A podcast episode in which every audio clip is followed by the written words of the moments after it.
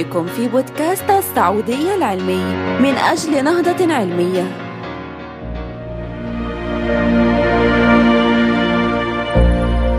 لطالما كان العالم العربي في طليعة الابتكار العلمي بدءا من الابتكارات العلمية الخاصة بعلماء مشهورين مثل الخوارزمي الذي اخترع الجبر وابن الهيثم الذي وضع قوانين انكسار الضوء وانعكاسه وكشف المزيد من القوانين الخاصة بالقصور الذاتية وغيرها.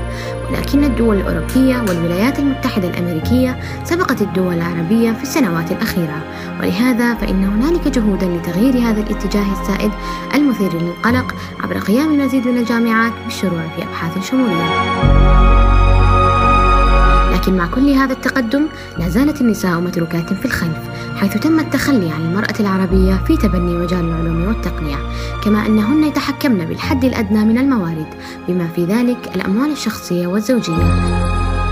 إن النساء يشكلن حوالي نصف عدد السكان في الدول العربية لذا فإن استبعادهن من العمل يعني إقصاء نصف السكان من الأداء الاقتصادي الاجتماعي.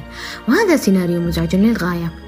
إن نسبة مشاركة النساء في مجالات العلوم والتقنية في ارتفاع مستمر مع ازدياد عدد الملتحقات منهن بالجامعة لكنهن لا زلن يشكلن نسبة صغيرة مقارنة مع الرجال غير أن الأبحاث أظهرت أنهن يملن أكثر إلى الانخراط في علوم الحياة بينما تميل أعداد قليلة إلى العلوم القائمة على التقنية.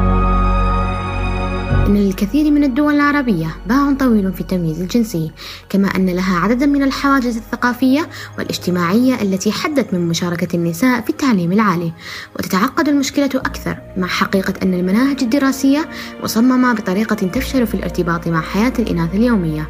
كما يسيطر الذكور أيضا على بيئة العمل القائمة على أساس علمي مما يجعل من الصعب على النساء أن يقدمن قيمتهن. لزيادة نسبة مشاركة النساء في مجال العلوم والاقتصاد يجب أن تكون هناك جهود متواصلة لتطوير النساء في مراحل التعليم الثلاثة واستهداف أوجه التفاوت الكبيرة في مستويات التعليم العالي بالتحديد. ويجب أن تنفذ إجراءات إلزامية لتمكين المرأة وزيادة فرص اندماجها في مختلف الأنشطة الاقتصادية وبالتالي أن تتحكم بالموارد المالية. إن الطريقة الوحيدة لانخراط المرأة في الأنشطة الاقتصادية هو امتلاكها لتحكم أكبر بموارد الأسرة والدولة وبذلك تملك فرصة لإحداث تغيير إيجابي كبير على أسرتها كما يجب أن يعزز دور المرأة أيضا في مجال السياسة والنشاطات المدنية وذلك لوضعها في موقع أفضل لتكون صانعة للقرار ويمكن تحقيق مشاركة المرأة في السياسة من خلال بعض الإجراءات الإلزامية التي تحفظ بعض المقاعد الخاصة للنساء كما حدث من قبل في بعض الدول. وتحتاج المرشحات من النساء إلى الدعم من أقرانهن حتى لا يستسلمن في ساحة السياسة الغامضة والتنافسية. تحتاج الطفلة والمرأة الشابة للتحميس نفسيا لتبني المواقف المناسبة التي ستكون ضرورية لنجاحهن حيث أنهن يحتاجن لاتخاذ المواقف المناسبة امتلاك القدرة وأن يأخذن كل الفرص لموضعة أنفسهن استراتيجيا سواء في المجال الاقتصادي أو السياسي.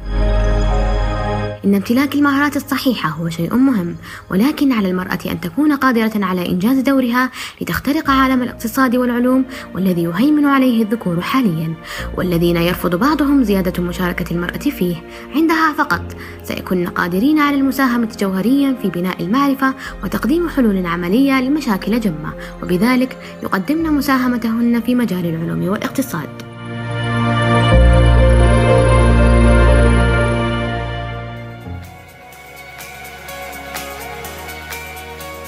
هذا البودكاست من إنتاج مجموعة السعودية العلمي. كتابة الدكتورة ملاك عبد الثقفي. تقديم سمية جابر وهديل العنزي. إنتاج فادية العامري.